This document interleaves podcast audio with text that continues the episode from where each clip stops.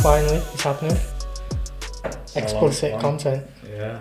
The new podcast from Digital 22 Studios, the latest podcast from Digital 22 Studios, a content marketing podcast.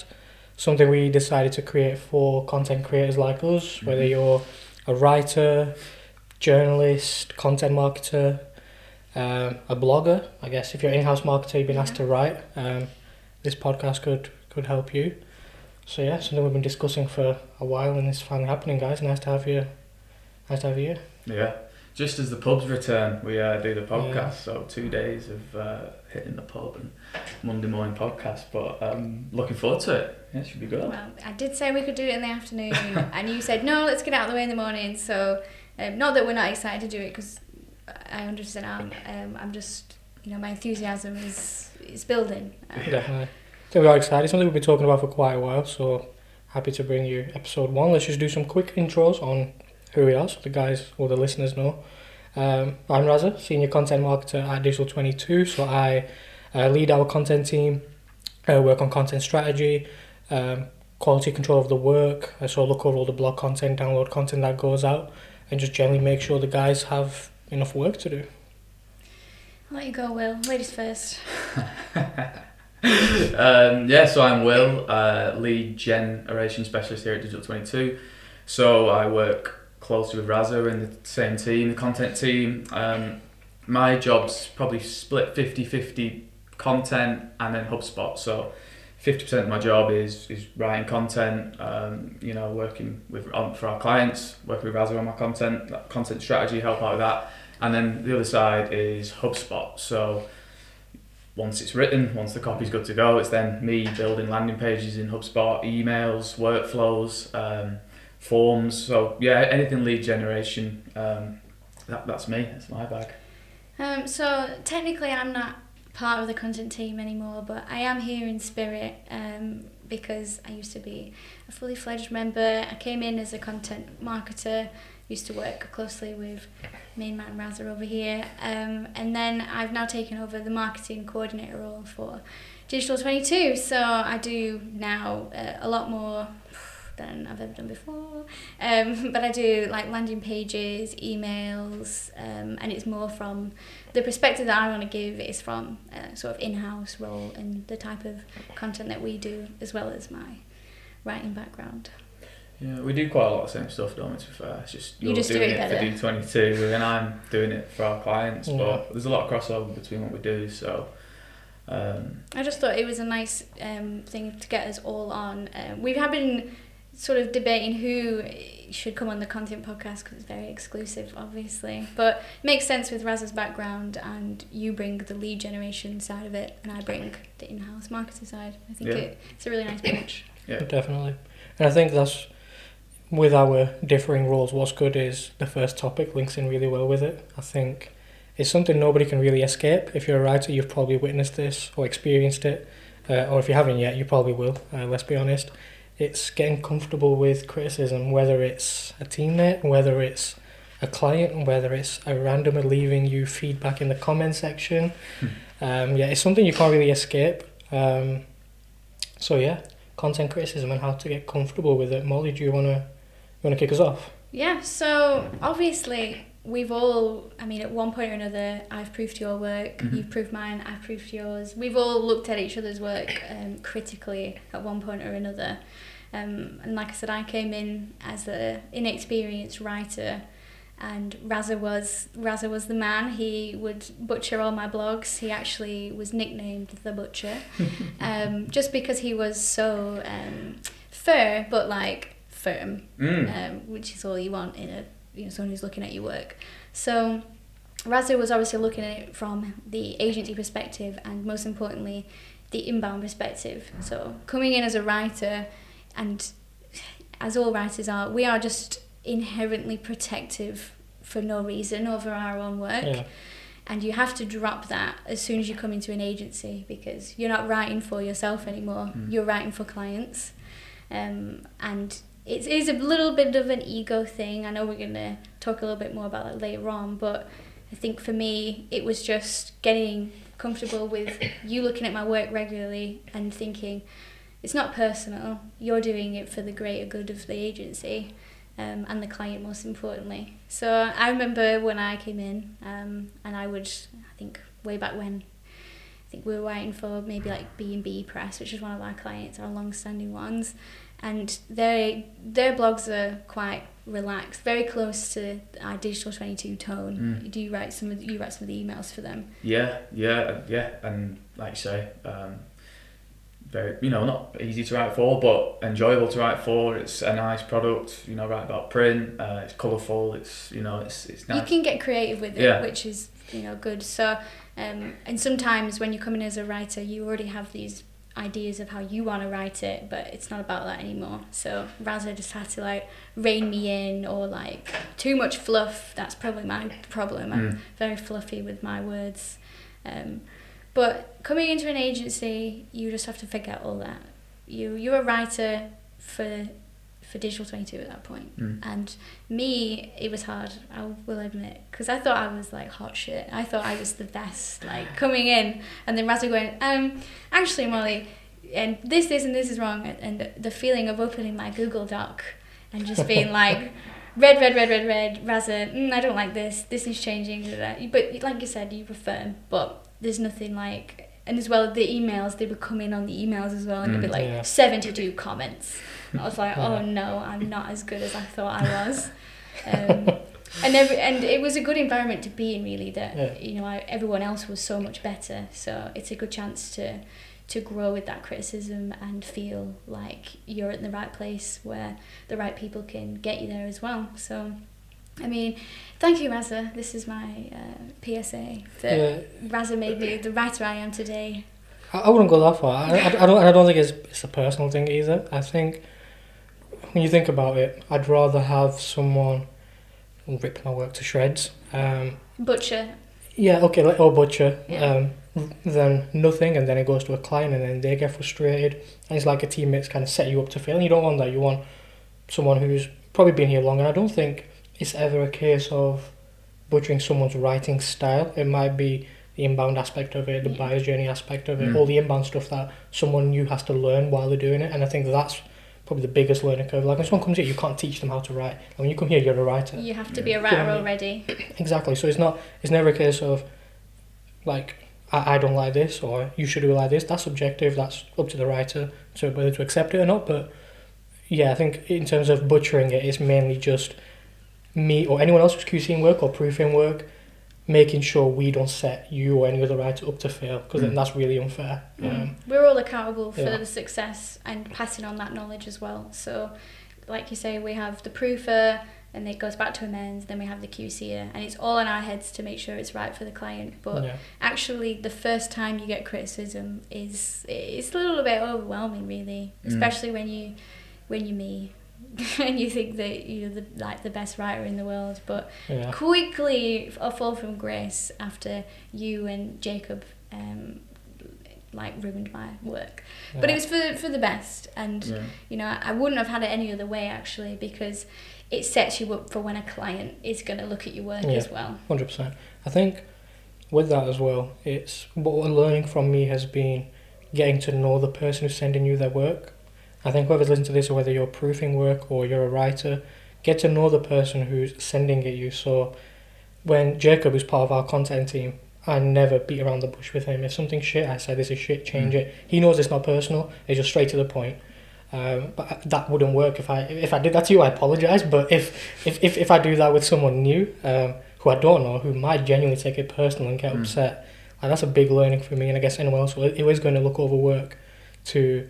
get to know the person, how they would like feedback. You might have to be the arm around their shoulder or something to make sure they don't take it personally, and they do take it on board, and you don't mean anything by it. I think that's when it gets trickier, when it goes to the client.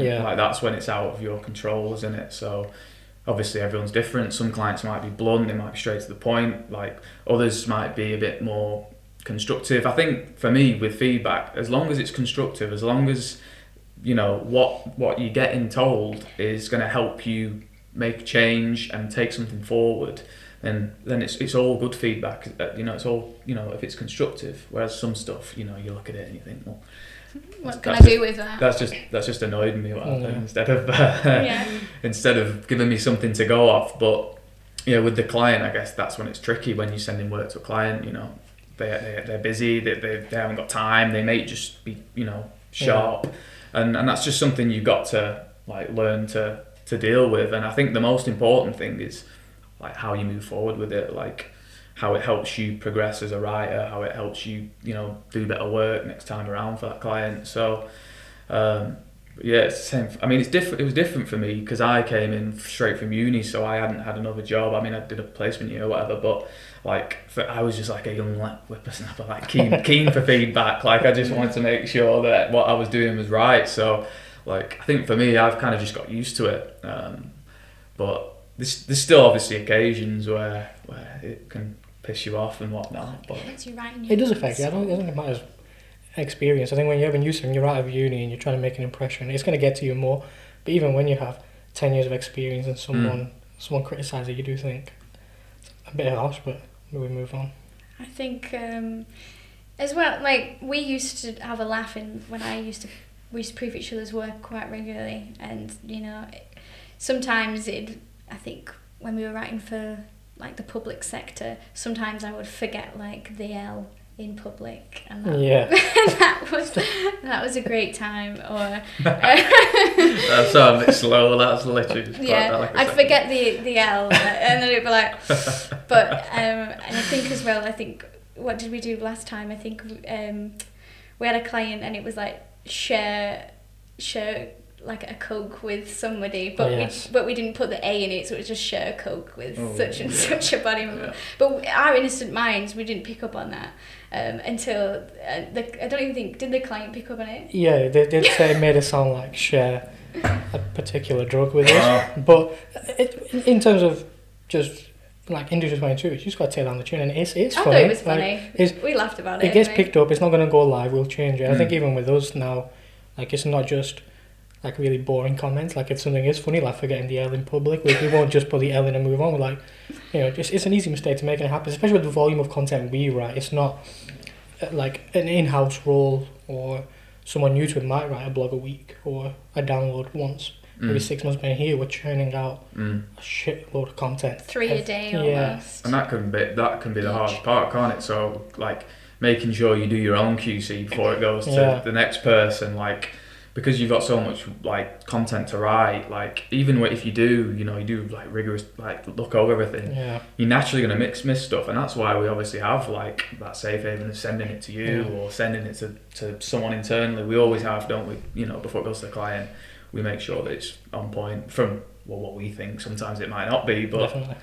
I'm always very flattered, Will, when you send me work to look at, because I'm not part of the content team anymore. So I'm like, Molly, can you just look over this? I'm like, yeah, okay, yeah, I'll look at it from my perspective, and it's very flattering, and I'll always try and give I probably don't know as much anymore because I've been a bit out of touch with it, but in regards to clients that we've had that are long-standing, I'm I can shed some insight on that. For Revival, obviously you've written so much content for them. With my new role, I've come on and it's been quite a quick transition, so any feedback I can get from you, even if it's a bit off the cuff, obviously we've all been working from home, so I might just Google chat you can you just, does this sound right, and you just directly tweak it, and then bang, we know it's spot on. You know things that I don't, and that's sometimes with a client you might miss stuff, but I always think it's good to put, if you think you've done something right, don't be afraid to push back. So for example, a client might say, "Oh, this is wrong," but you might have done some research, and from an inbound perspective or whatever, it might be right. As long as it's not incorrect, the information. If there's something that you tried and it could work, but they don't like it, if you can go back and back it up with a stat or whatever it is, then again, don't be afraid to push back when you think that it's the right thing to do. That's another level of being comfortable. There's being there's tolerating criticism, and then there's being comfortable enough to actually say, that was, you know, thank you for your feedback, or thank you for this. But actually, after my, you know, 3-4 years of experience, or after my research and your industry expertise together, I think actually we need to go with my initial idea, because ultimately the client is paying for our expertise, and they have all that information, which is great. You can never have too much information from a client about their industry or their business. They know it better than anybody. Yeah. But we know our specialisms. Yes. Like, so with email, it's such a fine balance. Like, get how much copy you put in an email, like, so that it's valuable, so that there's value there, but then you're not waffling. So that can be difficult sometimes, you know, especially when you're talking about like a technical product, or how do you say it short and sharp. And that can sometimes be like a challenge for me and with the client. You know, they may want us to say more than I think we need to, and because they want to sell, their business, but it's not always about that, is it?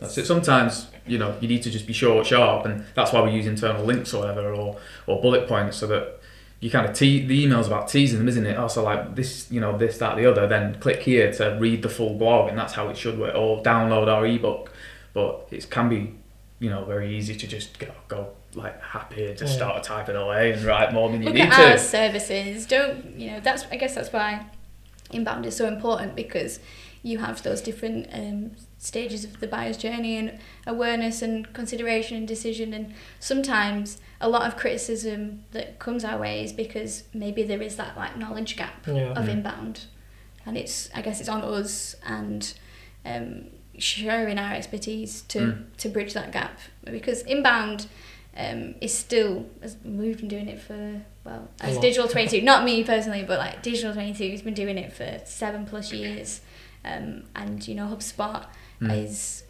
quite American until up until a couple of years ago, so I think it's still a bit of a grey area for people, because they think digital marketing, and they think it's very like hard sell, cold calling, sell, sales emails, copy that's all about me, about us. But inbound is obviously, it's a little bit more gentle, it's a little bit more subliminal in a way. Yeah. So it's on everyone to bridge that gap. But we're experts for a reason. Yeah.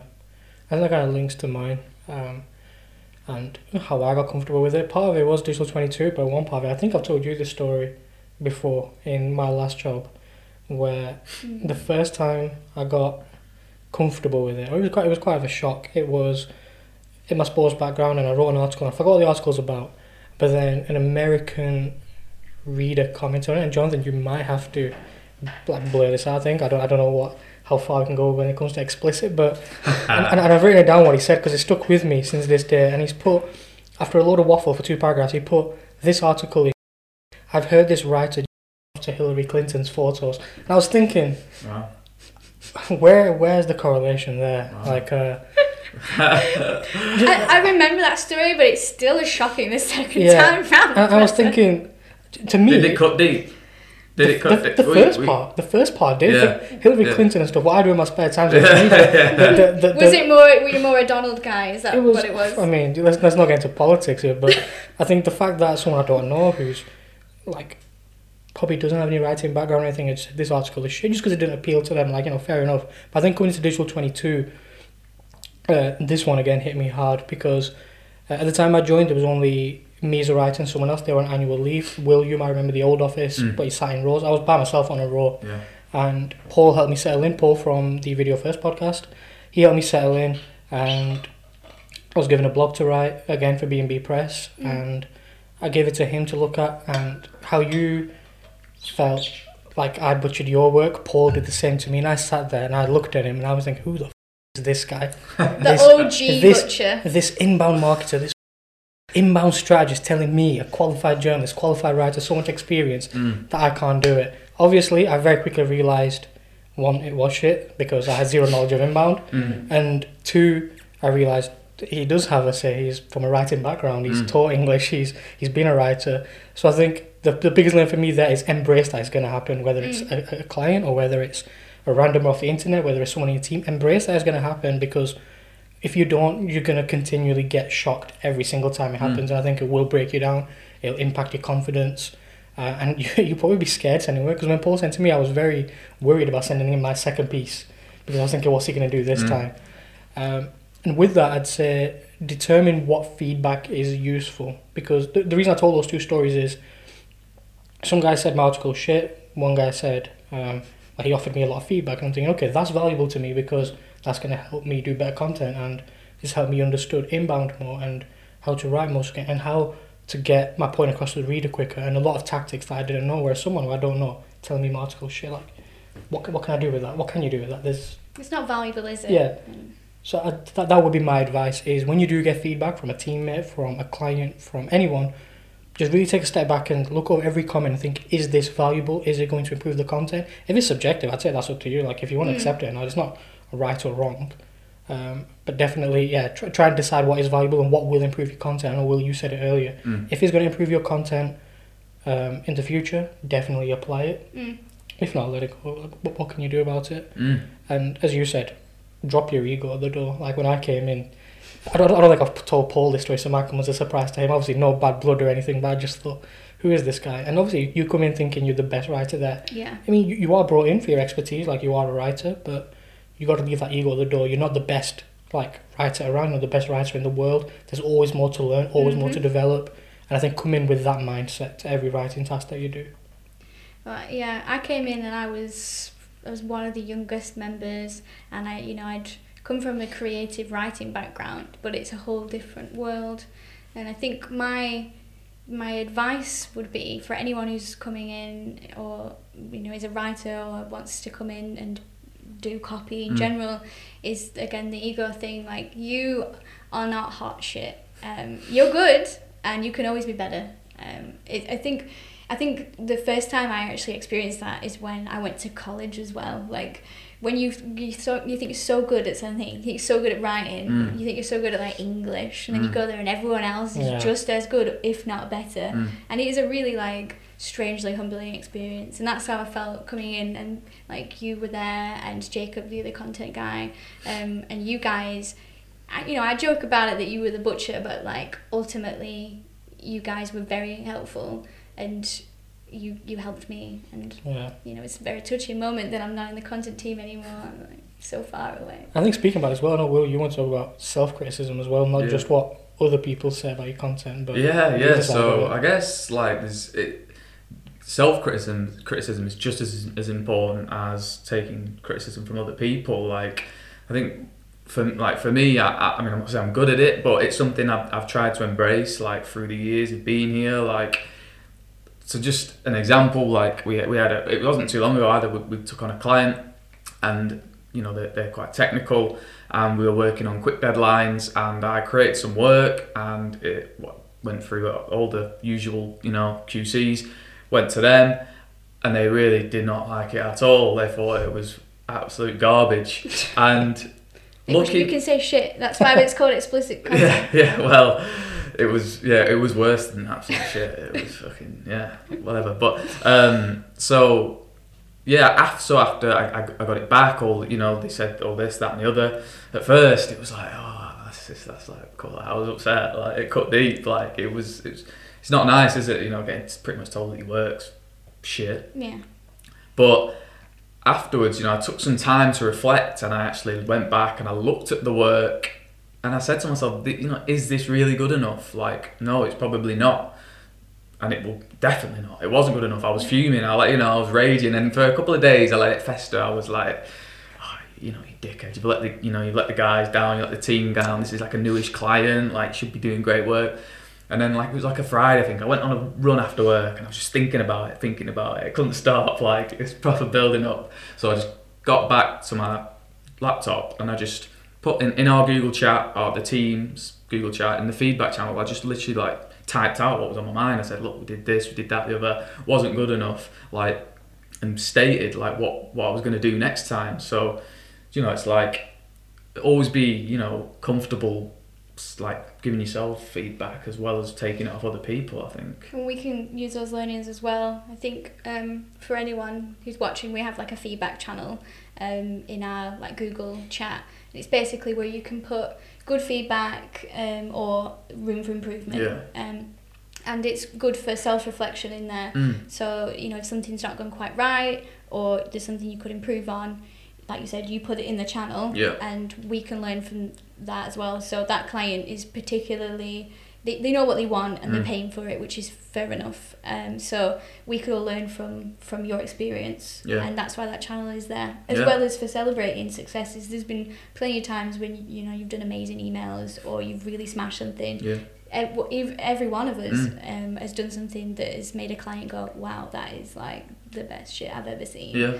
And we've all been celebrated for that. Yeah, there's good feedback and there's bad feedback. You know, obviously the bad feedback at the time, it's not good. Like, but that's what you remember, and that's never any right to like. Yeah. That's just the way we're programmed, is you're gonna remember all the bad shit that comes your way. Yeah. And get PTSD. Yeah. Yeah. That's what's gonna happen. But then it's like, it's all about taking it on board, isn't it? And how you know, adapt and move forward, like, because any type of feedback, there's always going to be some kind of golden nugget in there that you can move on from and take away and do better work. Like, we're still young, aren't we? All of us, like, we're still young. Maybe not Razza. He's clocking on a bit now. He's going to be in a home soon. Yeah, he's the veteran of the content team.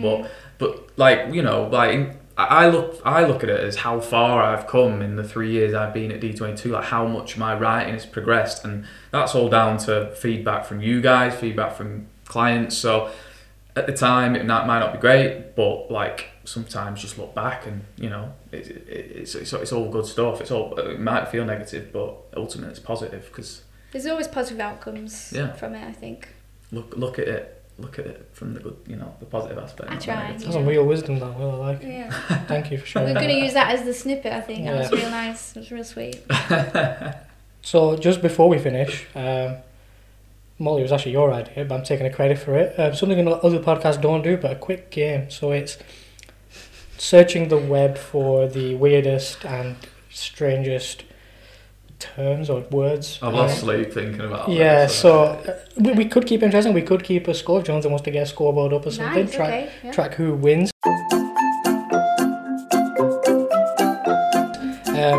Just a disclaimer, it's not going to help anyone's vocabulary. It's probably not going to be any terms you might use, but... Jack Crib, if you're watching, you might know this word. We know you are. So idiosyncratic of you. I guess if the viewers or listeners want to play along, we can put the word on the screen. Your word is ecdysiast. If you want me to use it in a sentence, I can. Yes, can you use it in a sentence, please, Razza? So, bear with me. This is off the internet. This isn't me making it up, by the way. Okay. Who can blame that fabled celebrity connoisseur of ecdysiats for wearing a mask when he dropped in for a spot of ale at his favourite London strip club? Okay. Will, do you want to go first? I don't think I do. Like, just try and find a definition for it. I feel like it's someone who, if you're thinking like aphrodisiac, it's got like a similar thing at the end, like, hasn't it? Like, can you spell it? Yes, ecdysiast. Yeah, so it's like, it's going to be something that is like enjoyable, right? Like it makes you feel some type of way. Some might enjoy it. Is he into like, are we going to be able to put this on the podcast? Yes, yeah. It's yeah. I feel like... Is it sexual? Yeah, or is it? Fuck, yeah, all kind of.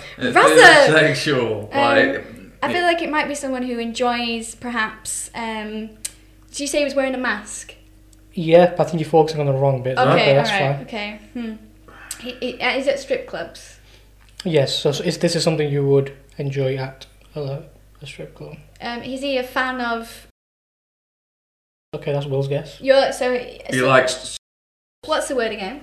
Ecdysiast. Ecdysiast. Someone who loves... Ecdysiast. I'm thinking like geckos, like I'm gonna have to push you for a guess, Molly. Okay, I think it's someone who likes women who dress up as lizards. Wow, that's very obscure. There's always a niche. Yeah, I admire the creativity. Yeah. I think you took it too far. Yeah, it's a simple striptease performer. Really? Just a striptease. A striptease performer, an ecdysiast is a striptease performer. I thought that's the best word to kick off. Explicit content. Yeah, so that's interesting. Like, I was close. I'm gonna be technical next time I talk about strip club. How many times do you go? Well, not at all. Save that for next episode. So the score's 0-0. And who's gonna host it next time? Should we throw it to you, Will? Do you want to do next one? Yes, yeah, I can do. Yeah. And you'll have to find the crazy word for us. Okay, sounds good. Yeah. So yeah, that's it for episode 1 of Explicit Content. Thanks for joining me, I guess, and talking about content criticism. I guess this is where we plug all the Digital 22 podcasts and our own. Me and Will, we've got the LinkedIn clout. We like to think anyway, but Will, you can follow Will on LinkedIn. I'm sure we'll put something up here where it's follow Will. You can follow me on LinkedIn and Razza as well. We're always sharing some insights. I don't know how valuable they are for anybody else, but I find them quite interesting. Yeah. And I guess we'll throw a bone to the other D22 podcasts. Yeah, definitely. Digital 22 on YouTube. Something for everyone. Project management to SEO. Jonathan's video first podcast, something for everyone there. So definitely check that out. Thanks for joining us. I enjoyed it. We'll definitely be back for episode 2 very soon. Yeah, catch you next time.